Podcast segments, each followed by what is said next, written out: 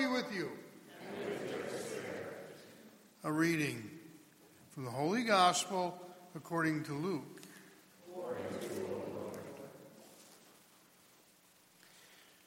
The angel Gabriel was sent from God to a town of Galilee called Nazareth to a virgin betrothed to a man named Joseph of the house of David.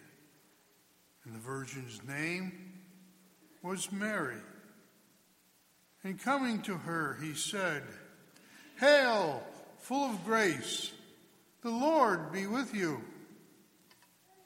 But she was greatly troubled at what was said and pondered what sort of greeting this might be. And then the angel said to her, Do not be afraid, Mary, for you have found favor with God. Behold, you will conceive in your womb and bear a son, and you shall name him Jesus. He will be great and will be called the Son of the Most High. And the Lord God will give him the throne of David, his father, and he will rule over the house of Jacob forever. And of his kingdom there will be no end. But Mary said to the angel, How can this be, since I have no relations with a man?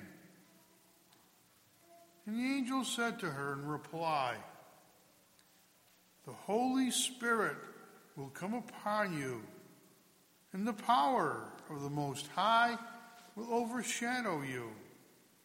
Therefore, the child to be born will be called Holy, the Son of God.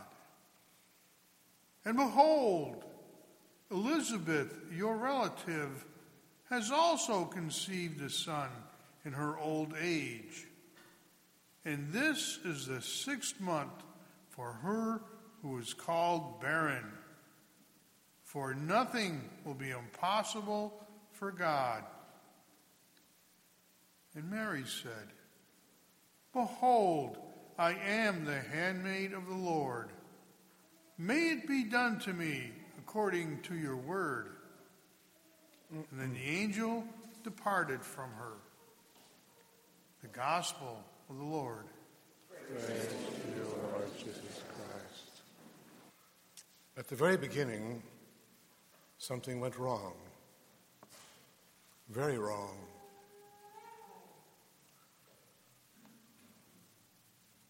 As a result of it,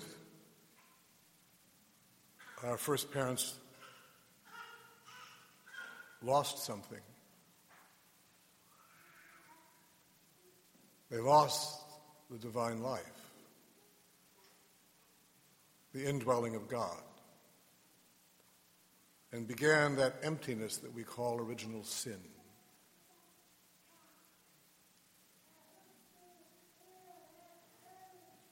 You and I don't inherit the guilt, but we inherit the condition.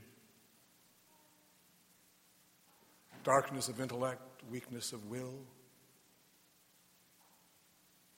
and the other gifts that went with it. But as we know, God, instead of destroying his creation and creating a new one that would be perfect, chose an incarnation instead. He would come into his world. And so he promises that even in the book of Genesis. And then there is the woman mentioned there too from the very beginning will be part of this. And so the world has to wait until this comes about.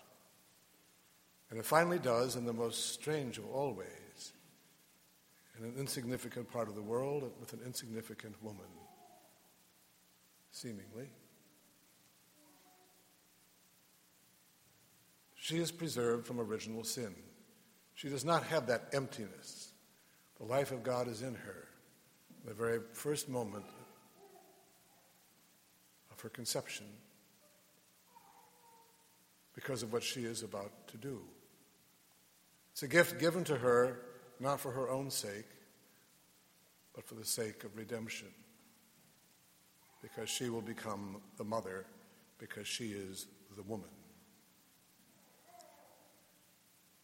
Tells us something, doesn't it, about the church's attitude towards human life from the first moment of conception. The Blessed Mother is the best example of that. And so she now is faced with the reality of why she's been chosen. The angel appears to her, and as we know, the angel asks her a question as to whether or not she will accept what God has chosen her to do. And he tells her what's going to happen. And she is confused. She doesn't doubt the way Zechariah doubted and lost his voice. She simply wants clarification. She wants to know how. And the angel tells her and asks the very simple question Will you give to God a body in which to suffer and die for the redemption of humanity? St. Anselm put it very beautifully. He said, Without the Son of God, nothing could exist. And without the Son of Mary, nothing could be redeemed. Since she gave him that body. And her answer, her, and the whole of creation depends upon this woman's answer. Behold, I am the handmaid of the Lord. May it be done to me according to your word. Then the angel departed from her. She has done what needed to be done, and God takes human flesh at that moment in the conception in her womb. Well, what about us? Well, we can say this. From the moment we were baptized, we received that divine life. Not at conception, but at the moment of baptism. God, the Trinity, came to dwell in us, and we maintain that divine life. That life remains in us unless we drive it out through mortal sin. But then there's always forgiveness. That life can come back through the sacrament of penance. So if we are, in fact, in the state of grace, an angel could appear to us too, not in the same way and for the same reason. The Blessed Mother is the Blessed Mother, and there's no one else like her. But she is a human being as we are human. An angel could appear to us and say, Hail, full of grace, the Lord is with you. That would be true. And the angel might ask us the same question Will you give to God a human nature, your, your human nature, your body and soul, to suffer and die, to offer for the sake of my kingdom? Will you completely offer yourself to me? Will you sacrifice everything for me? That's the question that we are asked by the angel. So, the Blessed Mother then carried the Lord in her womb, as very shortly uh, we will bear the Lord in ourselves. Let us pray. Almighty Father, we come before you as the people redeemed by the blood of your Son and rejoicing in the Immaculate Conception of the Blessed Virgin Mary. For the Church throughout the world, that her members will always respond to the indwelling of the Trinity and be visible signs of His presence.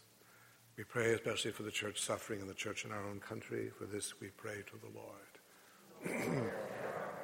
for our own nation, dedicated to the Blessed Mother under the title of the Immaculate Conception, that all people may come to know her and to know her Son uh, for conversion and for peace. We pray to the Lord. for all those who are sick and suffering, they may know that they are united to the Lord in their suffering. And we know that they are in the heart of the Blessed Mother.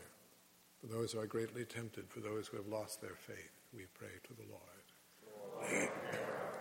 for greater respect for human life, and particularly on this feast day, for life in the womb, we pray to the Lord. For an increase in vocations to priesthood and the consecrated life. And those young men and women who, imitating the Blessed Mother, will first of all be disciples of the Lord, and that they will respond to the grace given to them. Uh, for greater reverence uh, for the prophetic nature of marriage and the single life, we pray to the Lord. for our diocese, for our new bishop, the administrator, whomever they may be, for our priests, deacons, seminarians, and for the American hierarchy, that they may have a great devotion to the Blessed Mother, and that they too may be visible signs of the grace given to them. We pray to the Lord. For the souls of all the faithful departed, especially our relatives, friends, and benefactors, for all who have died on the battlefield, all victims of violence, terrorism, and natural disaster. Particularly for those who have died recently in acts of violence. Eternal rest grant unto them, O Lord. May they rest in peace. May their souls and the souls of all the faithful departed. And for all of us here, that we too may have a great devotion to the Blessed Mother, and that we may always protect the divine life that has been given to us. We pray to the Lord. We now join our prayers to the Immaculate Conception and to the Mother of the Lord as we sing.